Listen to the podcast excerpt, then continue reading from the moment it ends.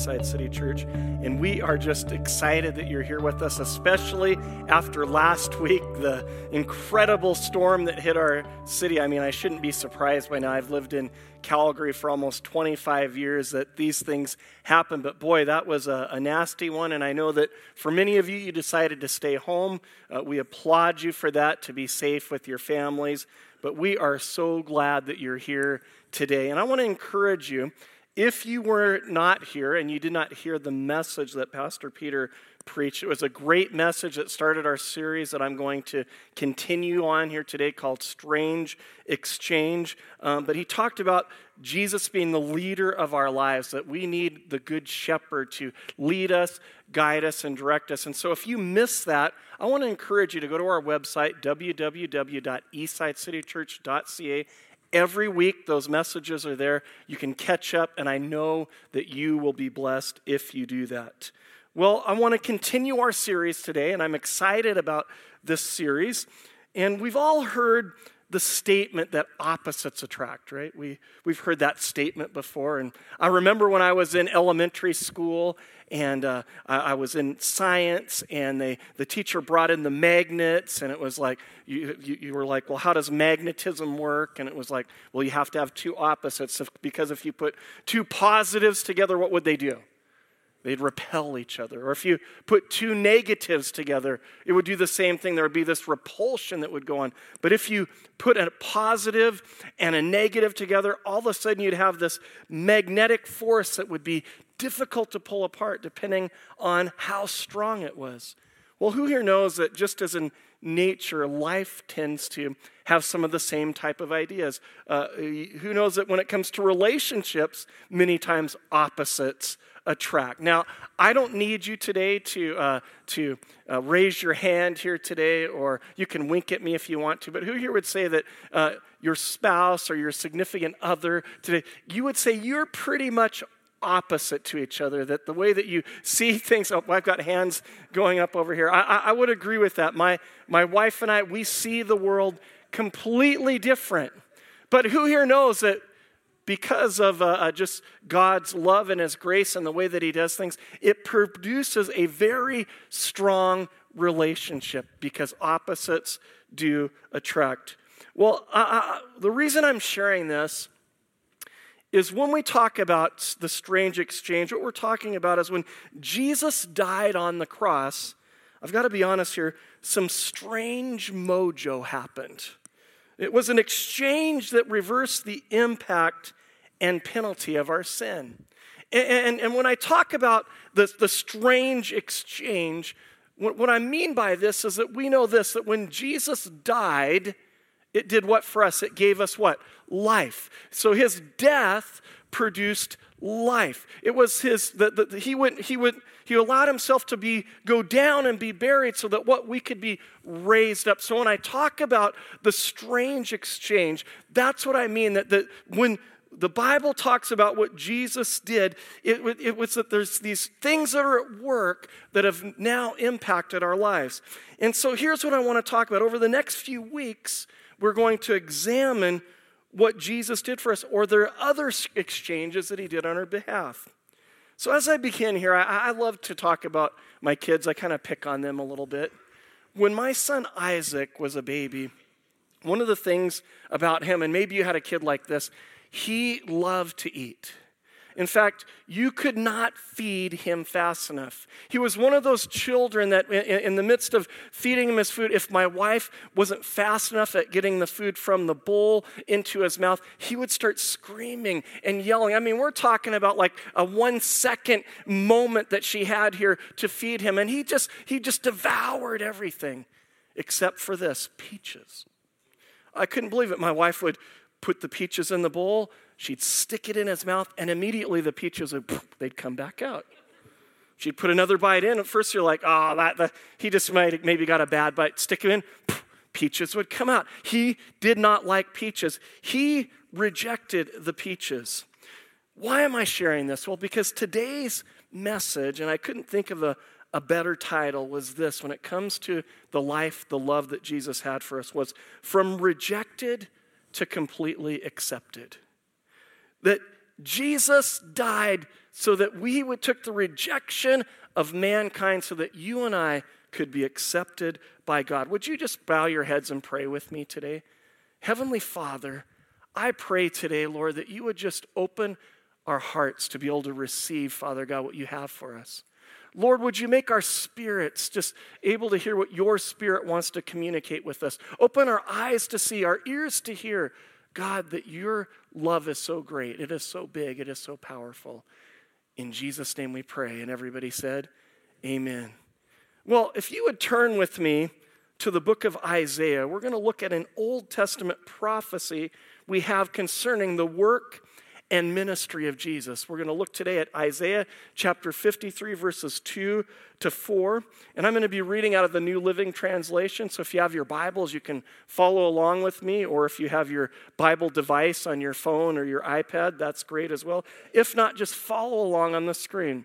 And here's what it says in Isaiah chapter 53, verse 2, starting there. It says, My servant, who's Jesus, grew up in the Lord's presence like a tender green shoot, like a root in dry ground.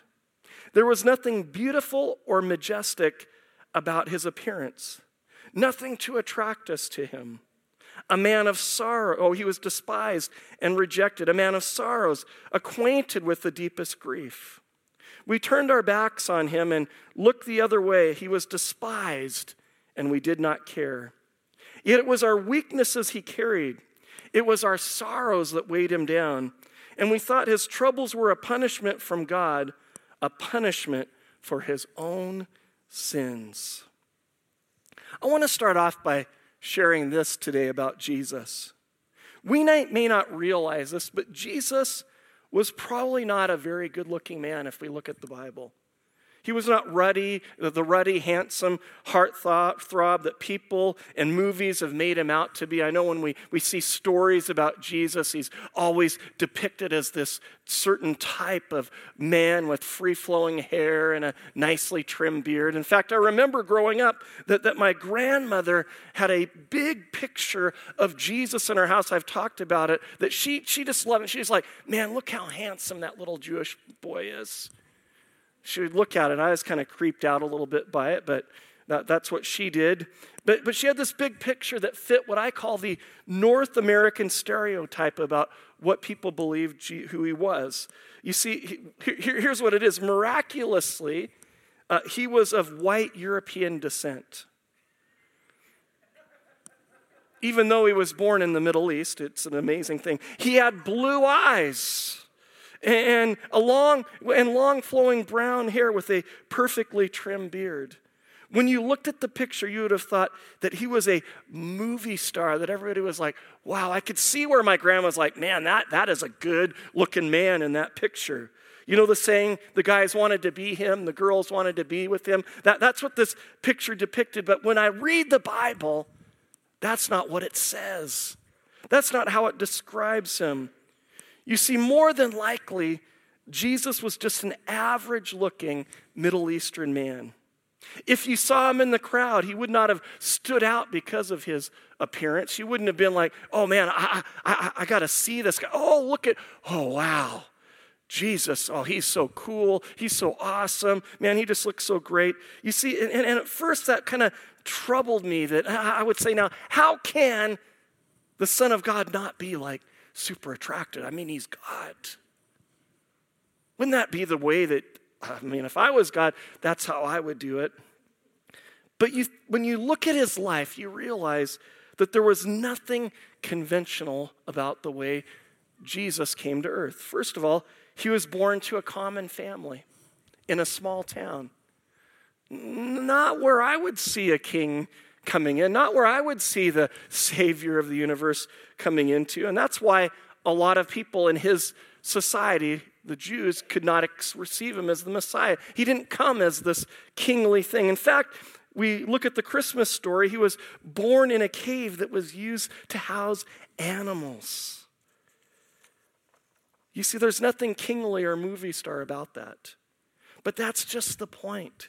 Jesus did not initially come to be the ruler of the nations, even though the Bible says that he will rule the nations, and he does rule the nations today. He came to change the hearts of men.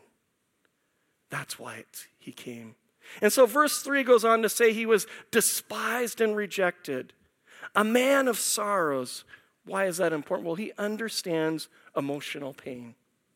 He acquainted himself with the deepest grief. He knows what it means to suffer, to feel loss. And here's what the Bible says that we all, through the generations, from the beginning of man until now, we've all turned our back on him and at times not even cared. Why is this important? Because Jesus was a man who knew rejection. He knew rejection because he was rejected in every way possible. Now, throughout history, we have many examples of people who faced and overcame rejection. I don't know if you know this, but Albert Einstein did not speak a word until he was four years old. His family thought there was something wrong with him. I, I probably would agree with him if my kid didn't talk till they were four. Something isn't right here. It, the elementary school teachers considered him lazy and a bit crazy because he would ask abstract questions that did not make any sense to him or his classmates. He was an object of ridicule in his school. However, he kept on eventually formulating the theory of relativity, an idea that most of us still don't understand if you were to pull that out right now. All I know is it's changed science and the way that people see the world. How about this guy? Maybe somebody uh, you younger people can relate to a little bit more. Michael Jordan. What a great story. Did you know he was cut from both the seventh and eighth grade basketball teams because he was considered too slow and too short? His basketball coaches did not think he would ever be any good, but this only fueled his passion to get better until one day his physical stature caught up with his athletic skill.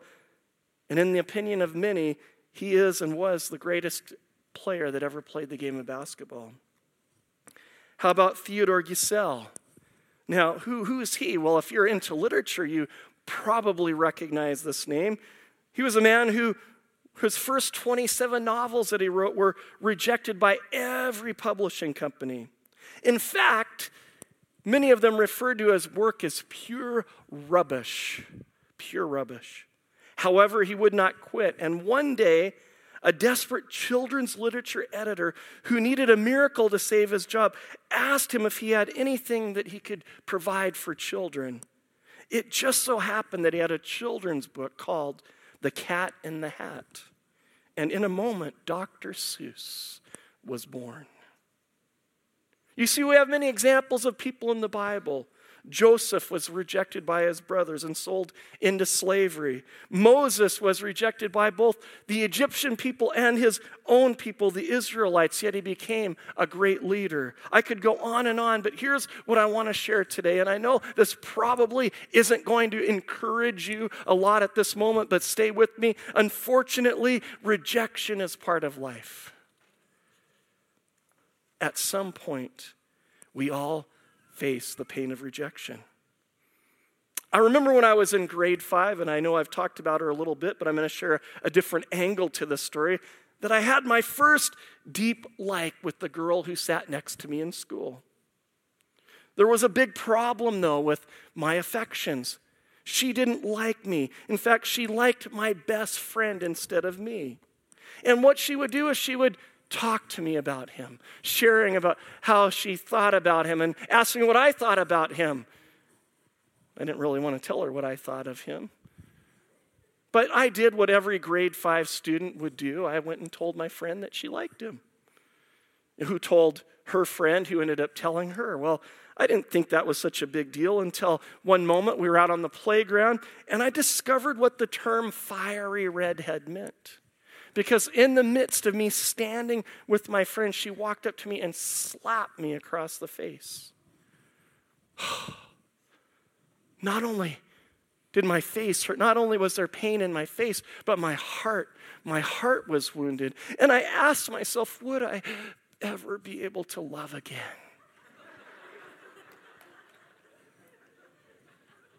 Well, that lasted a week, and I was on to something new and more exciting. You see, we've all faced or are facing rejection. We've had a broken or strained relationship with a parent or a sibling, a marriage that has gone bad, or a serious relationship that, that things just went sideways with, a betrayal by a close friend, somebody that you thought was your, your bestie, all of a sudden now is talking negatively about you. Or maybe you have walked into a group and had the pain of people laughing at you, making fun of you because you didn't fit or they didn't know you. Or maybe even worse, you're just ignored by everybody. Each of these situations is difficult and, and, and it can cause great pain in our life. And the question that we have to ask ourselves or that we must figure out is do we love again? Do we reach out again? Do we trust God with our heart, or do we attempt to insulate ourselves from experiencing even more pain? You see, rejection, if it's not dealt with, can stick to us if we don't deal with it properly. It can grow into a, a, root of rejection, a spirit of rejection that impacts every part of our life, robbing us of our peace, security, and even our best relationships. Rejection I say this is like wearing a stinky jacket that everywhere we go, it just, uh, this thing comes off of us that repels people and things because this thing is on our spirit. So, what are some signs today? Because I believe Jesus died, Jesus was rejected so that we could, each one of us, be accepted. I believe that Jesus went to the cross so that we wouldn't have to carry that stigma, that we wouldn't have to feel that rejection, but we could know that God loves us and that we're approved and that He's accepted us just where we're at today. Can I hear an amen for that? So, what are some signs that you might be suffering with the spirit of rejection? Number one, you constantly isolate yourself. Now, we're not talking about moments in your day where you just need to get away from people and you need some time for yourself. We're not talking about if you're an introvert that the fact that you recharge by spending some time having walks by yourself or doing those things, that's a good thing. Healthy people spend time alone and they spend time alone with people that they really love. That's just part of life. But what I'm talking about is if you're at the place in your life where you now are avoiding spending time with people. You consistently avoid spending time with people.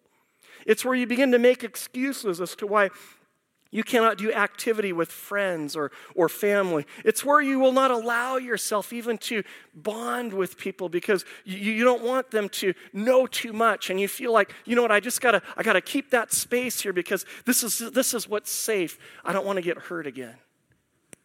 I'll never let anybody do that to me again. But here's the problem you and I were designed to be in relationship with one another. God created us to walk together with people. In fact, do you remember this? The only thing in creation that God said was not good was for man to be alone. That God provided Eve for Adam. He did not want Adam to be all by himself on the planet. And that's still God's design and desire for each one of us, is that we would have people that we allow into our lives. I had a pastor say this to me a few years ago as I was going through some difficult things, and I, I realized that one of the ways that I cope with difficulties at times is I pull away and I disengage from people. I kind of like to hide. Why? Because I don't like rejection any more than the next guy. And this is what he said to me. He goes, Pastor, isolation and loneliness are always a choice. It's a choice you make. It's not that it just happens, it's that you make a choice for it to happen. Number two, what are some signs that maybe a spirit of rejection has caught a hold of you? Is that you constantly seek the approval of others. You're elated when people laugh at your jokes. You like it when people are, are, are, are, looking at you like, man, that's a good one, but you feel depressed and discouraged when people kind of blow you off or maybe they give attention to somebody else. How about this one in our, our context of where we live today? Your feelings of self worth are built up or torn down by the number of likes you get on social media. Hello. Oh, I sent out a post. Oh, oh, oh. One like, and it's my mom. Doesn't count. You know, some of us, if we're not careful, we can look at those things and it becomes almost like a, ah, I need this to know that people like me. We feel rejected when we're not greeted and acknowledged by people, especially leaders or those in authority. And if we're not careful, we begin to compare ourselves to everybody around us. Well, how about this person? Well, people seem to like them. Maybe if I was like them, or they, if I could just do that, maybe people would like me, or I just want approval. I remember when I was in school again, and I, I find this kind of amazing that I went to a new school when I was in grade five. I, and it was a new experience for me. And I was like most kids, I just wanted to fit in, and I was somebody that, that sought approval from people. And, and, and, and this is what's crazy. In my grade five class, there were two other boys with the same name as mine, Todd. I mean, I, I've never seen anything like it before, and nothing since then. It was just kind of this convergence of the Todds on the planet that were in this one room. And so my teacher, in order to distinguish us, you know, gave us each a nickname. Uh, Todd Anderson was the name of the first guy. He became Todda. Uh, Todd Misklevitz was the second guy. He became Todd Toddum. And I was Todd's because I was Todd Swisher. And so that's how she would call us. Now, here's what you need to know about these guys. Todda was an incredibly good looking young man. He was the California boy. He was kind of the surfer looking dude. All the girls were in love with him. They were always passing him notes and doing everything. And it was like, oh man, if I could just be like that Todd, I, then that'd be cool. And Todd Miss Misklevitz, now he was different. He was the class clown. Everybody just thought he was funny. He was always telling jokes, doing crazy things. People were like, oh, he's just the funniest. And then there was me, and I just go like, yeah, here's me. Just plain old me. Huh? How do I measure up? Well, I was, if you know about my life, had grown up without a father around, and so I was always seeking out a, attention and would do different things. And I, I kind of got myself into trouble at times because my reputation was this. The principal would come to me whenever there was an issue in the school and say, Todd, either you did it or you know who did it. And so I would look for approval. It was like a drug for my soul. I'd do anything to get that next hit of approval. Constantly seeking the approval of others. Number three, you always feel like an outsider when around groups of people. You see, the spirit of rejection pushes you to believe that you do not belong in any group and that you're just an outsider. You can be having a great time with friends, but a whisper can be spoken between two other people, or a funny glance is given, or, or a teasing uh, comment can bring up overwhelming feelings of insecurity and cause you to pull back and disengage from the conversation or the group. You see, you can assume that most people are uh, against you. You look for reasons for people to reject you, and you feel and, it, and, and I got to say this, it's rarely based on facts. It's like these things that we can build in our minds when we're around people that, well, people just don't like me. They don't want to be around me. And so all of a sudden we start to give off this funky vibe, and all of a sudden we don't understand that that's what's actually pushing people away. It's that spirit of rejection is actually coming back and pulling you away from people. So, as an act of self preservation, I don't know if you've ever done this. You reject others before they can reject you. You see, if this doesn't stop, we can begin to think that nobody understands us, nobody knows what we're going through. And it leads us to become overly critical of other people, especially church people and other leaders. And the greatest problem to this is that we don't realize is that all of our focus becomes on ourselves. It's a me problem now that we've created. And we're a victim. And people don't notice us or accept us. There's a quote made by an unknown person that says this When we're in our 20s, we care about what everybody thinks about us. However, when you are in your 40s, you don't care about what anybody thinks. And when you reach your 60s, you realize they weren't thinking about you at all. You see, if we don't deal with this thing, it ultimately leads to number four here today. That unresolved rejections leads us to believe that God has rejected us. You see, we filter the church and the Bible through the lens of rejection. We believe that God does do good things. He, he does good things. We, we see it. We can even be a Christian and believe that God does good things. He just doesn't do good things for me. Or the things that He does, I'm always kind of catching the leftovers or I'm second rate. And it, all the good stuff really happens to other people. And if I'm not careful and I allow that to continue to fester in my spirit, then I can begin to believe that then, well, God really then actually isn't good and he can't be trusted. And so if he can't be trusted, that's where we enter into where there's an orphan spirit where I believe I must fight for everything I have. I got to fight for me. I got to take care of me. I got to protect me. I got to look out for me. I got to make sure that I'm taken care of because nobody else will. And all I can say to you is that it's exhausting. And it leads to more pain and more agony.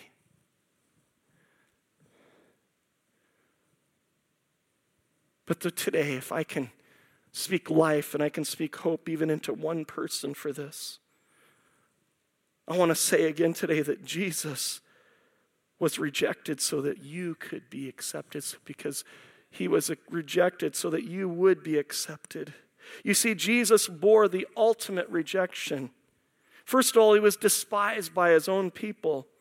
The religious leaders didn't like him because they were jealous of him.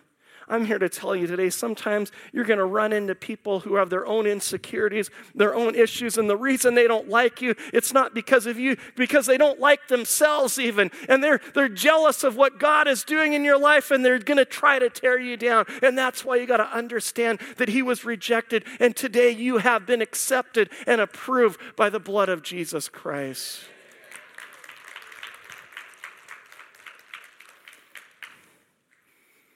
He was beaten by his enemies for crimes he didn't commit. And all the while dying on the cross, listen to this. You and I have never had to face this.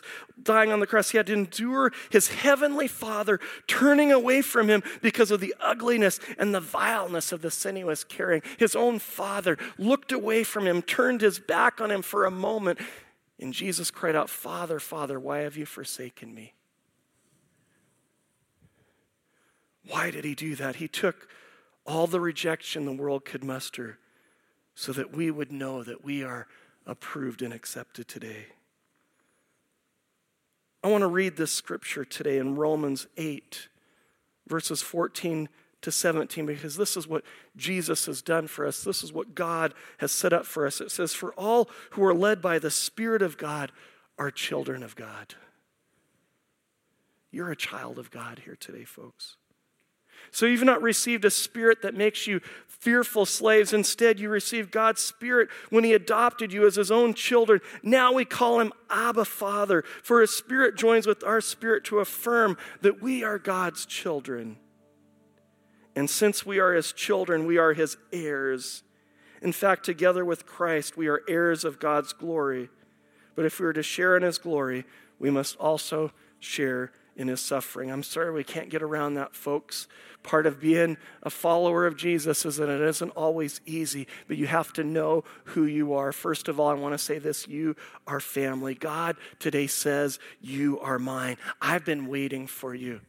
Wherever you're at today, I don't know what you're experiencing in your life. I want you to know today that God is actually saying from heaven, You are mine. You are my son. You are my daughter. You are part of my family. All you have to do is receive Jesus in your life. You have to allow Jesus to be the Lord of your life. He's made a way because those who have made that decision today, you are now a son or daughter of God.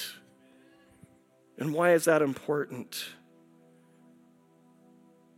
Because I believe this that many of us don't see ourselves always as sons and daughters, we see ourselves as outsiders, even slaves.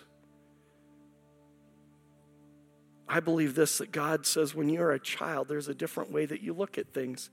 You're now an owner. You're not just somebody that is, is just existing. You now are part of the future of what God wants to, to do. That God says, I want to, when you know that you're accepted as a child of God, it should give you a new confidence. It should fill you with a new boldness to ask for whatever you need.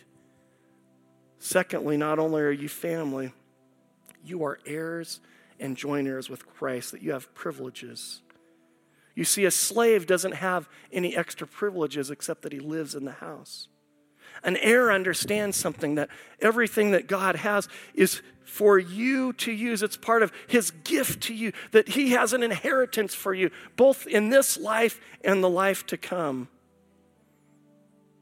Some of you today need to start being owners. You need to start taking ownership in the house. God wants to remove your darkness and bring life and joy into you. He wants you to take your gifts and add those gifts to the gifts of the other people. You have special benefits and privileges as a child of God. You are loved and accepted.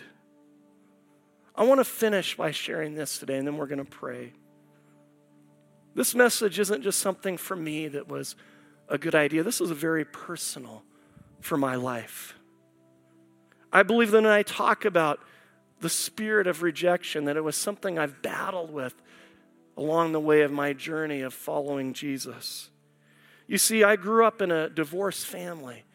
Not only did I walk, live through one divorce, but my mom was divorced twice. It was very painful. And I cannot even remember a time when my parents were together.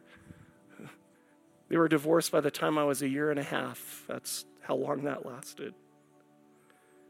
And I was the pawn in many of my parents' battles. In fact, when I was 13 years old, my dad made a decision to disown me because of some of the struggles and tension that were going on in our family. And he called me up and he said, Son, he said, didn't call me son. He said, Todd, you're no longer my son. I don't love you anymore. I don't want to see you ever again. That was very painful. But you see, that wasn't to me the hardest thing. The hardest thing, the biggest hurt came from my mom's dad, my grandfather. He hated me even before I was born because, again, part of my story was that my mom got pregnant before she was married. Well, for my grandfather, who was a very prominent businessman in our community, one of the wealthiest people in the city that I grew up in, he could not handle that. And so he kicked my mom out of the house, and I was born in a home for unwed mothers. Now, eventually, my mom moved back into the area. Uh, we lived in some poor uh, housing because my grandfather and my grandparents weren't going to help us. And the problem was, is that every time I was around him, he either threatened me or he would actually beat me. It was a very difficult and scary thing in my life. When I was older and I could read, when he was angry or disappointed with me or he was just frustrated, he would send me letters telling me I was not wanted and I did not belong to the family. When I talk about a spirit of rejection here today, folks, I want you to know this has been really real to me. But here's the good news. You see, for most of my life, I thought I was a mistake and a disappointment. But how many know that's not true? Say that, not true. You see, Jesus changed everything.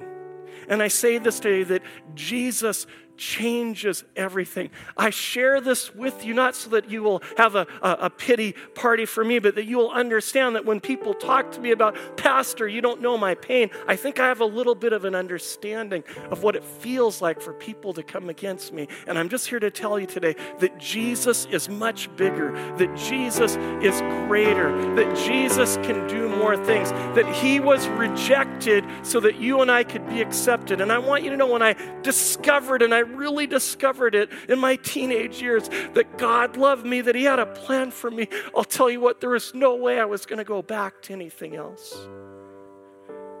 Nobody was going to take that away from me.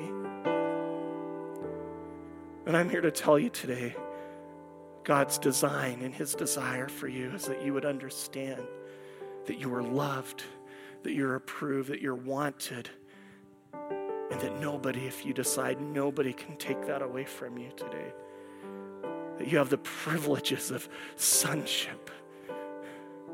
Even if you've had parents that said, you're not wanted. Even if you've had people that won't talk to you or love you anymore, Jesus said, I will never leave you or forsake you. I will never leave you or forsake you. He was rejected so that you and I could be accepted.